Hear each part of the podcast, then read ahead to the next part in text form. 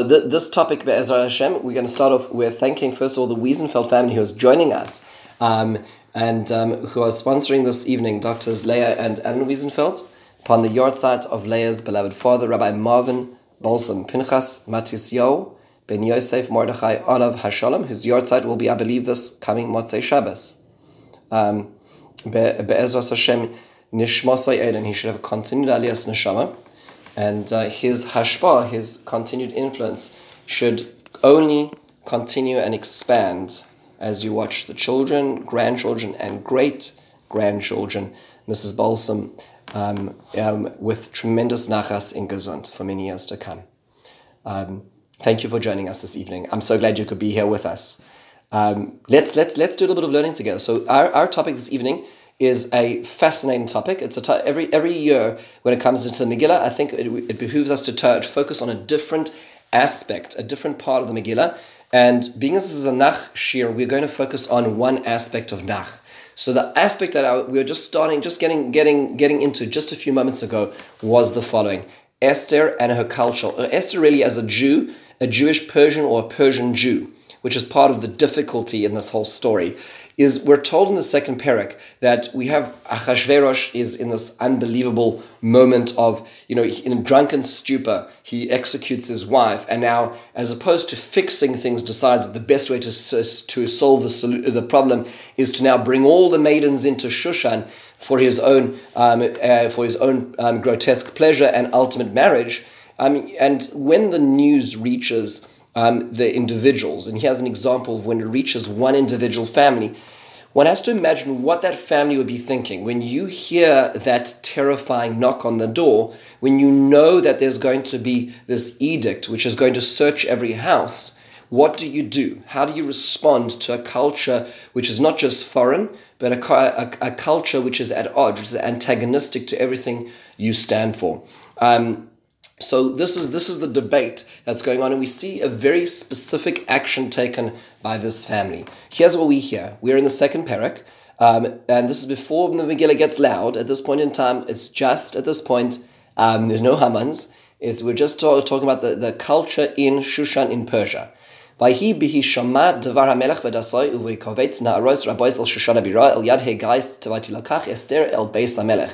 So now the edict goes out all the young maidens are taken to the house of the king or to the special palace under the man by the name of Hegai. El Yadiga is Shomer Nashim. And it describes how she finds favor in the eyes of all who see her.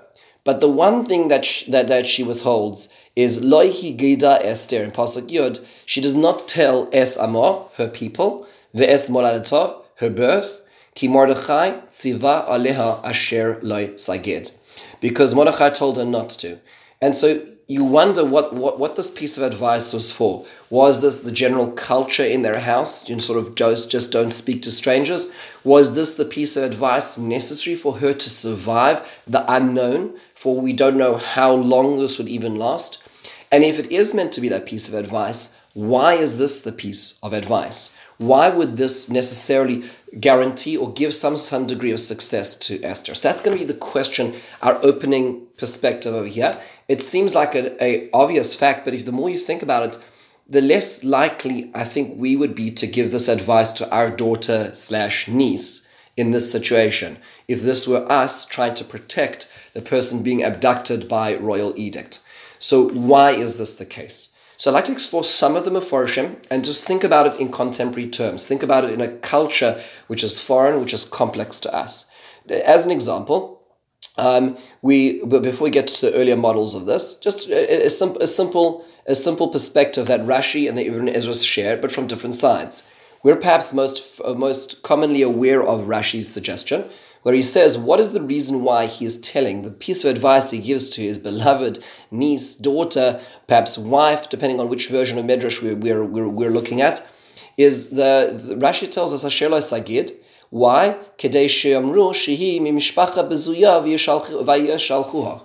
If she does not reveal her identity, they must think that she comes from some sort of, you know, nebach, difficult background, and that's not going to fit, be fitting for the king, so they'll throw her out. If they knew that she had royal blood, because ultimately Mordechai and Esther come from the family of Shimi and ultimately Kish, Yeshimini, right, which is ultimately the family, go back way, way back when, is the family of Shaul HaMelech. Knowing that would be more of a reason for her to, in fact, stand a chance of winning the heart or the prestige of the king. And so, in order to avoid that, ultimately, um, Mordechai is telling her to hide this. So, if you ask yourself, so what is Mordechai trying to do? He's really trying to manipulate the circumstances for the favorable outcome. And the favorable outcome is is Esther will be rejected. Let's continue with our regular life. We don't need you. We don't want any grandeur. We don't want anything to do with you, O king. So that seems to be the way that Rashi understands it, which makes a whole lot of sense, which now explains why this is the, the parting message as the guards drag her out of the house and Mordechai calls after her. The words of advice he gives her is don't say where you come from. Right people usually only don't uh, people only refrain from telling where they come from usually when there's a problem there. So let them think there's a problem. Let them think that there's some sort of compromised background. That's the way that that, that rashi suggests it. Now that being the case the ibn ezra actually flips it and says the opposite because you have to ask yourself on this rashi is to us coming from the yichus of Beis Shaul is a wonderful thing. And we there are people who have great pride in their families as they show their family, you know, their family genealogy, uh, genealogy on the wall, and they show how many generations there are from which figures in in in Jewish leadership and Torah leadership. You know, but one has to ask oneself: Is this really something that Achashverosh, a man who can't think between uh, beyond his next drink, is that something that really uh, really matters so much to him or not? So Ibn Ezra has a, a, a little bit of a different permutation on this, and uh, and he says suggests in his second suggestion here, he says ulai im tagid shehi migalus Yehuda lo yikocheno achashverosh. The opposite. If they find out that she's a Jew, then there's less of a likelihood. They're not going to, she, he won't take her. Now, let's think about that. So, what does the Ibn Ezra really mean then? If she were to say, I'm a Jew, they would reject her. Dirty Jew, right? We don't want any Jews in Persian parliament. That's, that's what the response would be. So, therefore, what's Mordechai's advice really doing? It's also trying to manipulate the outcome, according to the Ibn Ezra.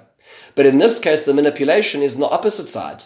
Here you have a tactful, we'll call it politician. Mordechai ultimately wants Esther to to to be taken to uh, be um, to, um, to, to be incorporated into the royal family for whatever reasons he has, perhaps knowing the future. But this is the way he's manipulating it. Rashi and Ibn Ezra essentially share in common one theme, and that is, is that Mordechai is trying to manipulate the outcome of the decision making by not telling. Now, according to Rashi, not telling is in fact a dem- is going to be a demerit to her. Whereas according to Ibn Ezra, it is a merit to her. Whichever way, it comes from the same perspective of Mordechai trying to adjust how the decision making process will in fact come. Two, two, two different perspectives within the same framework of thought. Okay, folks, interest, just an interesting starting point. This is this is um, is um, the, the the question. Now, I'd like to just point out one interesting thing here that we can we can ask ourselves, and that is is what would I'm just going to put a put a mute for the background. Um, but please feel free to jump in with questions at any point. Okay. Um, so the the questions like this. Some excuse me. Um, here we are. Okay. So so so one question we could ask us uh, ask is um, is the following: is that you know we can sort of transition this into our perspective on what um, on, on what we would do in our culture. You know, we could ask the same question: is is our Judaism something we're proud of, or is it something we're ashamed of? Is it something that we think those around of us would be proud of, those who are not of Jewish culture, or is it something which we think they would be ashamed of as well? These are the questions that Rashi and the Ibn Ezra are triggering. How important is it that we're proud of and openly proud of our culture? Is the question that is being raised over here when it comes to Mordechai and, and, and, and Esther. But let's take it one step further as well you'll notice that this is not the first time that people of the nation of Israel are a little bit hesitant about talking too much about their mishpacha, about their family. So, as an example, if we go back to our, our greats, you know, in um, in Avram Avinu and Sarah, Avram and Sarah are making their, their way down to Egypt in a famine, and Avram already starts, you know, playing a, playing a little bit with the relationship there. So he tells at the beginning of Lech Lecha, he says to Sarah, Imri please say you're my sister. Somehow he doesn't want to be exactly upfront about the relationship they have. Now that's because of the immorality of the na- of the land of Egypt. But one can already start hearing this manipulation about how and who you are is central to the success of this next of this next moment. In fact, it shouldn't be it shouldn't be a surprise that the Midrash Rabbi Akiva actually related the fact that Sarah lived to 127 years is connected to the 127 countries that Esther ultimately became queen over. Meaning to say they shared something. Maybe they didn't just share in common the number 127, maybe they also shared the fact that somehow their identity was veiled as they entered into dark situations, later to be the one who arises uh, as a heroine in a complex uh, environment. One should think about that as well.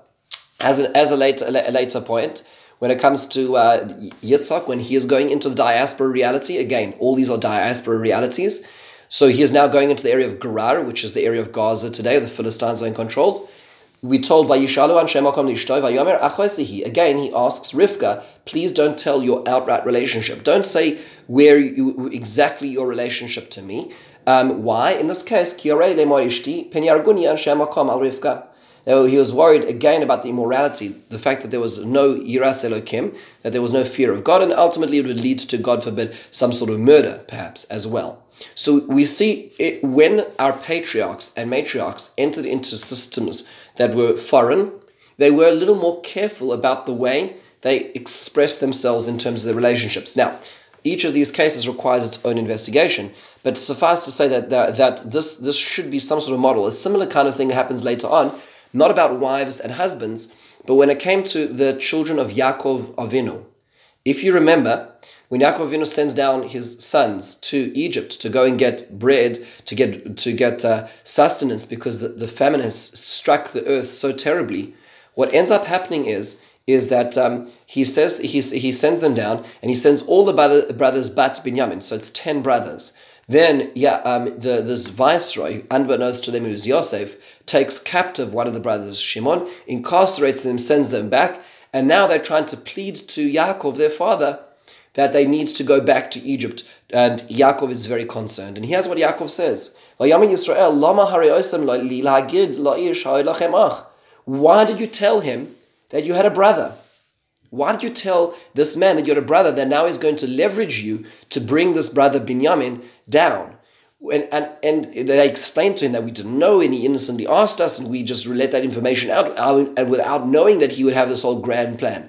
But in the end of the day, what you see from here again is a reluctance in a foreign environment to be so open with the way that you describe who your family is and where you come from. So much so, in fact, that the, the Ha'emek Davar, um, Naftali Tzvi Yehuda Berlin, on his commentary on the Chumash right there says, um, he says, Ksiv, Ksiv kan Shem Yisrael. Yaakov was called not Yaakov as he was in these years lacking prophecy, when his son Yosef had been abducted, but he was called Yisrael. Ki bo bekan lelamdom das ledoros, because this is a kernel of wisdom to be learned for all generations. What is that? Who all the nations like ourselves who would be in a diaspora reality.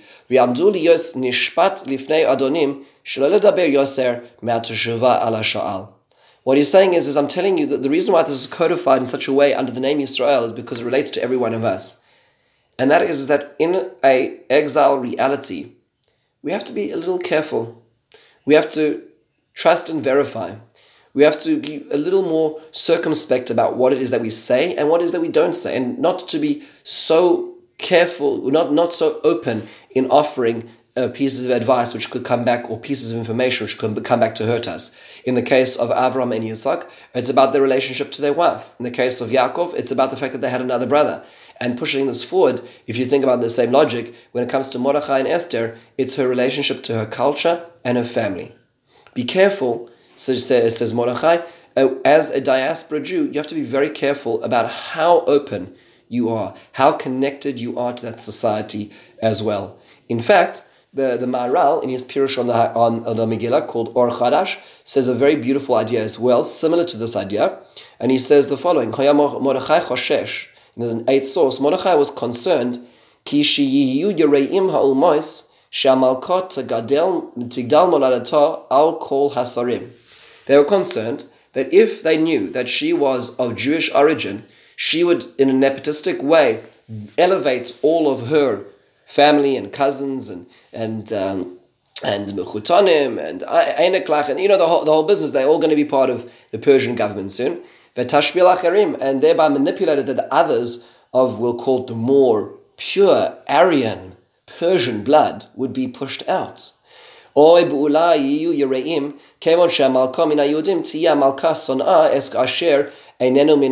What they're going to say?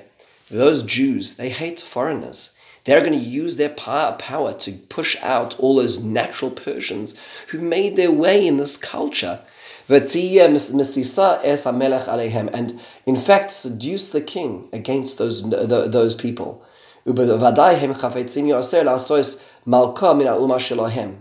And they would definitely want a queen of their own, of their own culture. So they will set up um, they will set up, unfortunately, attacks on her, um, whether they be true or not, until she'll have the same end as Vashti, because as we can see, whoever has the ear of Achashverosh seems to be winning at that moment in time, and if they can have that ear, they will get rid of her. So again, it comes down to the same reality: is is as Jews in a foreign environment, it's just fascinating to watch so many times Jews just really want to succeed in the foreign culture they're in, wherever it be. Ukraine, Romania, France, England, America, Australia, wherever the tides have washed the Jews up, all they want to do to their culture is just prove that they can be loyal subjects to their culture. And all their culture says to them is, we don't really trust that you're so loyal because you're going to just elevate your own and, uh, and, and, and, and continue your own agenda which unfortunately is, is, is a sad reality. It's a sad reality we have to contend with in exile. And what Mordechai's advice to her is, is play it, play it low. Don't, don't show all your cards. Don't necessarily emphasize the fact that you're Jewish, because these things come back to bite you. And I would add over here, if you want to add to the Maharal, let's say there would be a policy, a new tax policy, which requires a more of a welfare state, and that's going to demand high tax bracket from what we'll call middle class earning. Who are they going to all blame when that tax hits? It's the Jews. And Mordechai understands that reality, he understands the reality of being, on the one hand, a very hard-working and loyal citizen of the country you're in, but not overemphasizing the Judaism which people will ultimately emphasize, no matter what happens, whether it goes right or it goes wrong. A complex reality, a reality which is worth thinking about.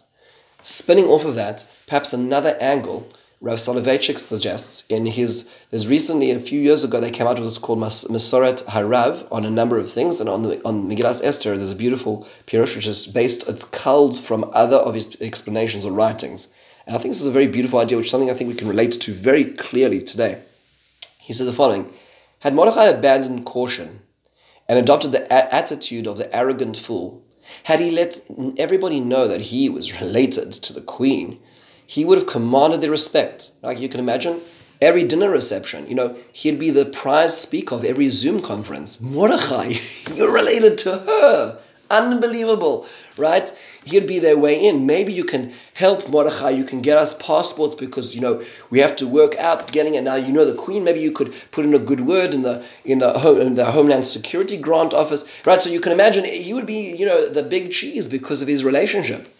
However, had he been proud and vain, had he boasted that he, he is a relation of the queen, the whole miracle would not have happened. The miracle was made possible by Mordechai's caution and humility. He was silent, humble. He was waiting for something to happen. He knew that the more fantastic the success story, the more vulnerable man is and the more intense is the need for prayer. Vulnerability of man is proportionate to his greatness.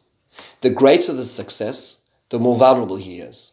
Mordechai knew that if, as Esther climbed up the, to the very heights of success, the deeper became the abyss into which she might plunge. Because of Mordechai's humility and because of his awareness of, of, of vulnerability and caution, the great miracle happened. In sum, vulnerability leads to humility, humility to caution, and caution leads to success. That's from Days of Deliverance. That a remarkable perspective? In other words, the whole idea of not revealing the identity of who Esther was and where her culture comes from wasn't as much a function of Esther as it was of Mordechai. In other words, this was really about the people connected to her not benefiting out of that connection.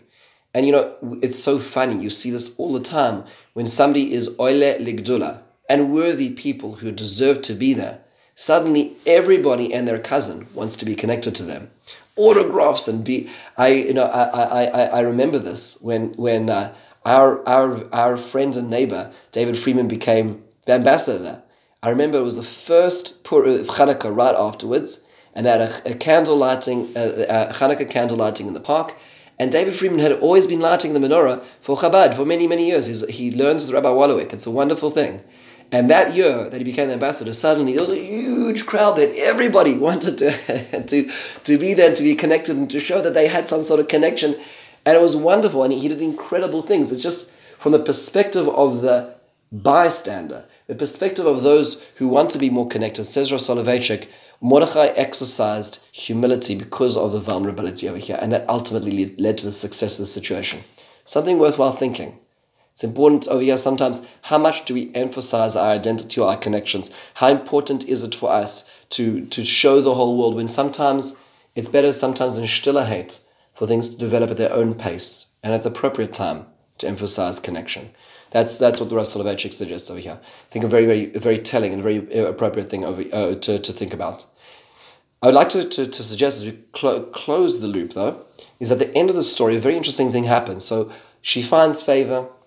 She doesn't reveal her identity. She she manages to keep this. Oh, one. Oh, I'd like to sorry. I'd like to add one last perspective here, which is a, a fascinating perspective, and that is is that um, uh, Rav Alkabetz, Rav Shlomo Alkabetz, who's also the author of Lecha Dodi, has a book called Manos Halevi, which he wrote. It was actually published posthumously, uh, I believe in 1585, um, on the Megillah.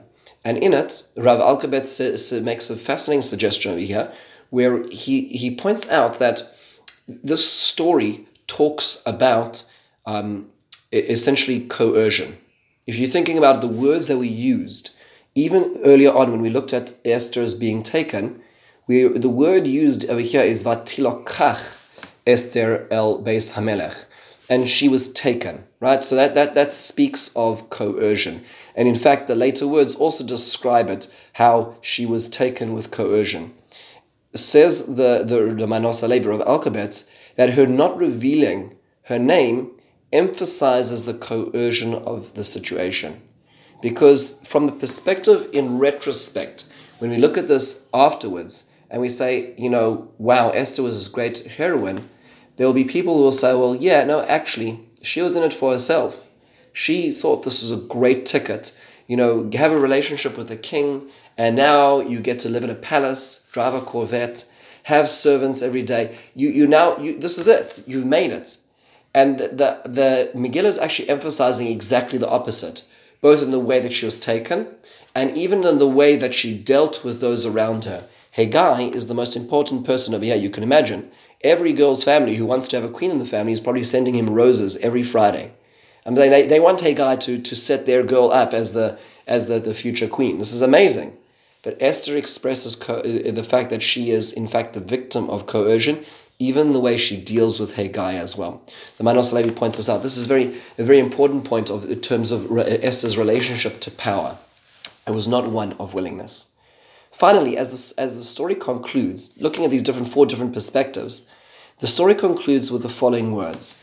So we hear that the king finds finds uh, great endearment and and loves Esther dearly, and he chooses her after choosing her, Gadol Chol Sarav Esther, he makes this grand feast, one of many feasts in the Megillah. I'm sorry. Is it possible to scroll down a little bit on the on the App, shared screen? We're app, still seeing source number one. Oh, I'm sorry. Okay, I have. It seems to be slow. Let me. How about how about I'll do like this? Let me stop and start again. Okay. and then we'll see if that if that works. Okay.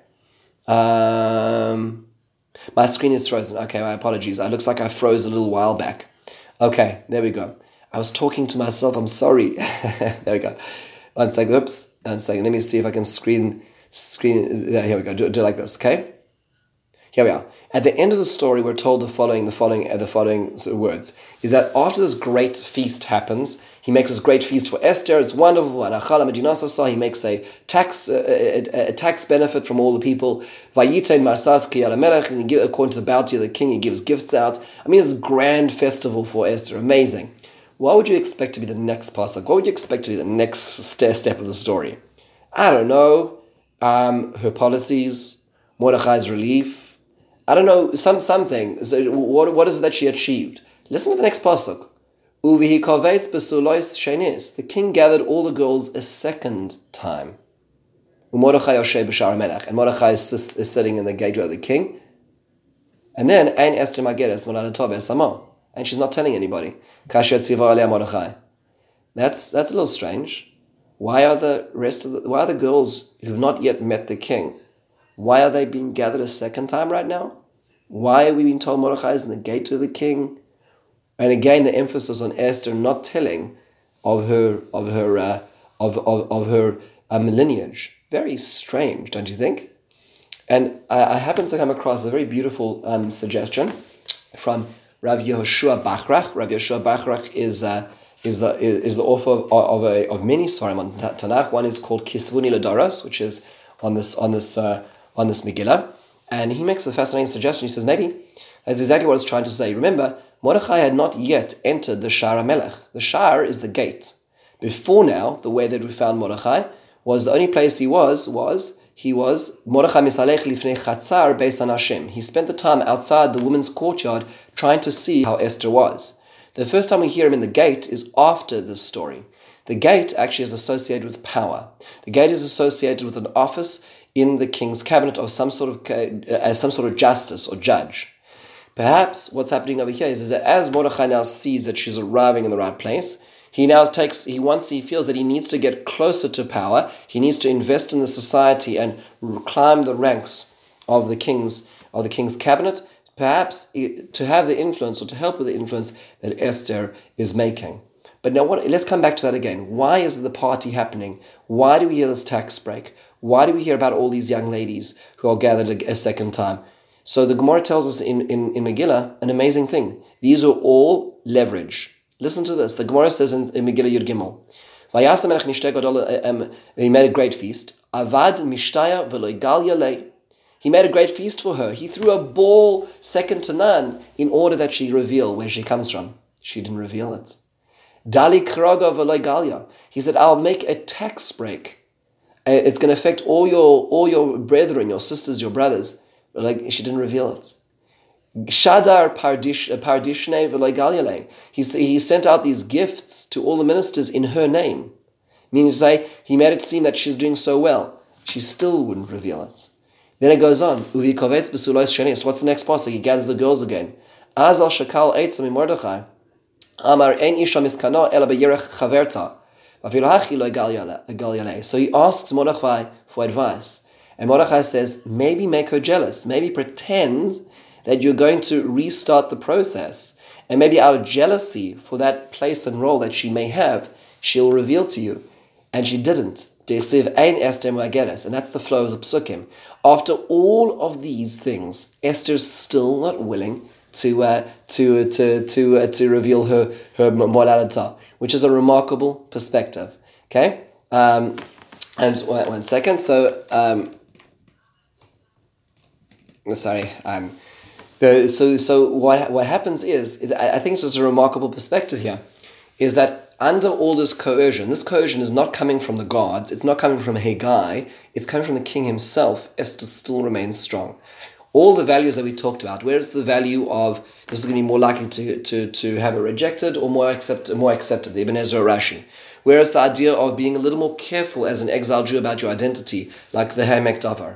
Where this is an aspect of humility, like Rav Soloveitchik. Where this is an aspect of remaining not, not, not actively involved, but rather a, a, a victim of coercion, like Rav Alkabetz whatever those values are that are important to or just simply listening to her uh, her father or her uncle or her husband, Mordechai, those values are so strong in her, she's not willing to even buckle under the pressure, under all this pressure, whether it be the carrot or the stick, which is being which is being shoved in her direction. That explains the trajectory of psukim, right? Here's the feast. That's the Mishteh Gadol. That's that's coercion number one. Then we have Hanachal Amidinot, Asa, that's the tax break, that's coercion number two. Then we have Masas Bi'alamelech, those are the gifts, that's coercion number three. Then we have the girls being re- brought back together, that's coercion number four. And still, the bottom line is Ein Esamo. She still sticks to her guns, she's not willing to disclose. That's how far that's how far it goes over here. Which leads us to a very fascinating um, uh, um, I would call dialectic and that is, is that in a, in a couple prakim time, when genocide is slated and the nation of Israel stands to be completely obliterated, at such a point in time, Mordechai has to actually reverse this whole policy. And he has to beg her not to be silent. And the, we'll call it policy number one is now being reversed with great, with great difficulty on Esther's part. It is at that point in time that, in fact, she has to not only reveal, but she has to be proud and willing to sacrifice her life based on who she is and where her culture comes from. It's perhaps this moment that's the turning point in the Megillah as to how it is that a Jew has to behave in a foreign culture. In this case, we're dealing with Persia as that foreign culture, but in many of the, the cultures that we've had, how successful are we supposed to be? How outwardly Jewish are we supposed to be? How proud, how careful must we be? How active in the political system must we be? How overtly active in the political system must we be? And the answer is complex. The answer seems to be that it depends on the time, it depends on the circumstance and opportunity. If it's or perhaps it's the time, as the Davar says, that we don't volunteer information, which is not necessarily going to be necessary. This is the beginning of the start, uh, starting of, the, of this thought process. I'd like to conclude the Gemara which actually continues over there at the top of the Yud Gimel Amud Aleph going to Yud Gimel Beis. The Gemara says, Rebbe Lazar, Uh, that a tzaddik will never lose what he invested. Because Rachel was tzanua, then she begot Shaul. The tznius there refers to the fact that she did not volunteer that in fact that her sister was put in her place. And in the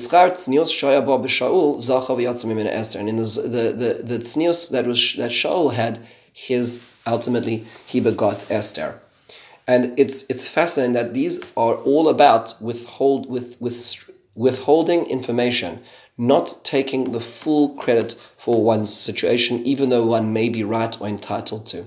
And it's that balance which makes ultimately Esther the leader, knowing when to exercise this and knowing when not to exercise this.